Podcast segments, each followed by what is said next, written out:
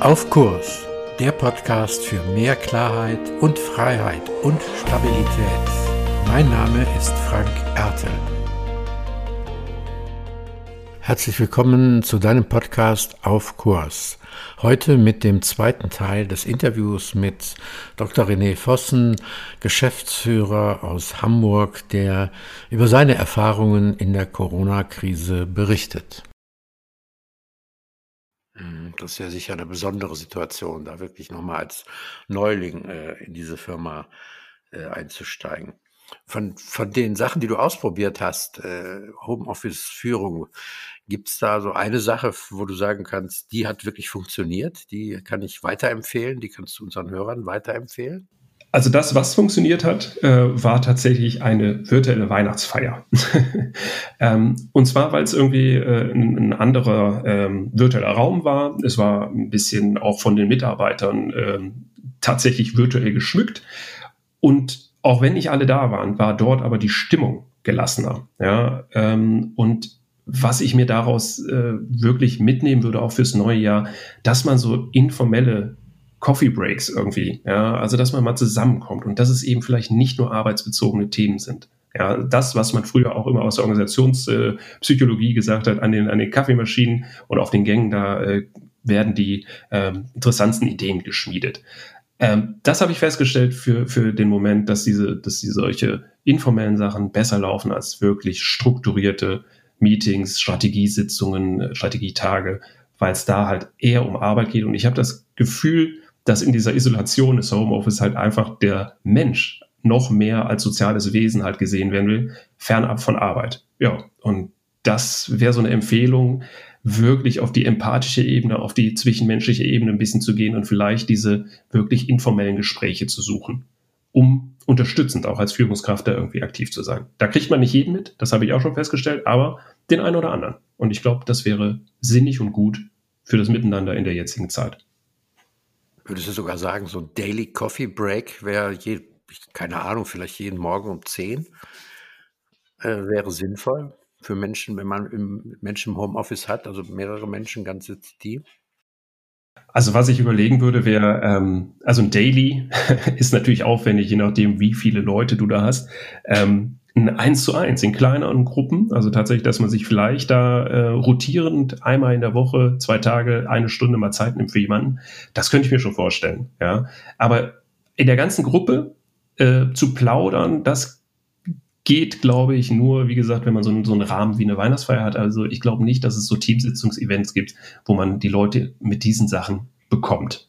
Äh, also auf jeden Fall. So ein Format 1 bis 5 oder sowas oder 4. Ja, ja, ja, genau. Mhm. Und da müsste man dann gucken, ne? aber da muss man natürlich dann nur auf die Organisation gucken, aber die Leute hat man ja ziemlich äh, gut im Blick. Wer kann da mit wem und, und wer würde denn da eher äh, schüchtern in der Runde bleiben oder wer könnte sich auch öffnen? Also da sollte man schon, glaube ich, so ein bisschen drauf achten. Aber ja, würde ich dir beipflichten, das wäre, glaube ich, nicht das Verkehrteste.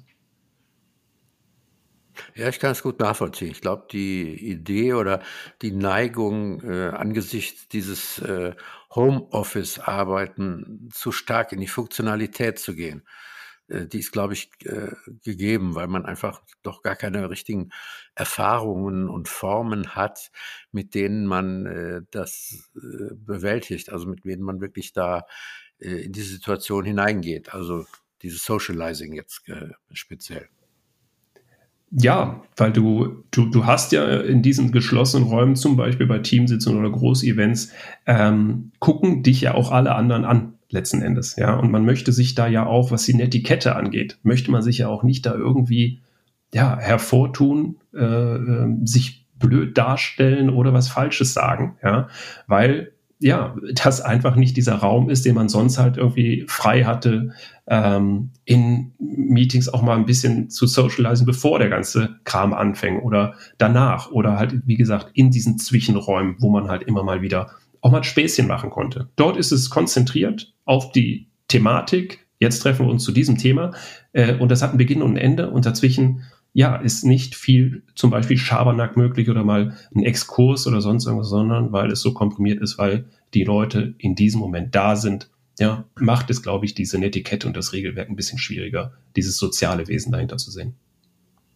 Ich würde gerne die Perspektive noch mal ein wenig wechseln und noch mal dich gern fragen, was hast du speziell für dich als Führungskraft gemacht, um auf Kurs zu bleiben?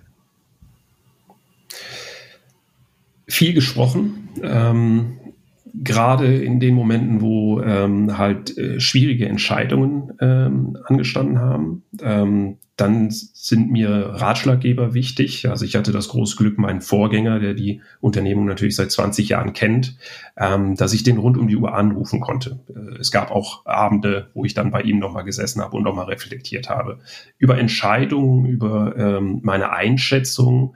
Ähm, und äh, das war das eine und das andere halt äh, ein gutes Führungsteam noch um mich herum, ähm, die mit einem offenen Visier, ja, halt im Grunde ähm, mich reflektiert haben, mich gespiegelt haben, mich gefeedbackt haben, ähm, sei es Kommunikationsprozesse, sei es Vorgehen oder sei es auch einfach Entscheidungen. Also mir ist immer ein partizipativer äh, Ansatz sehr wichtig, dass nicht ich als äh, hierarchisch Höchster da einfach mein, ähm, ja, mein Stiefel da fahre, sondern dass, dass das schon ausgewogen ist.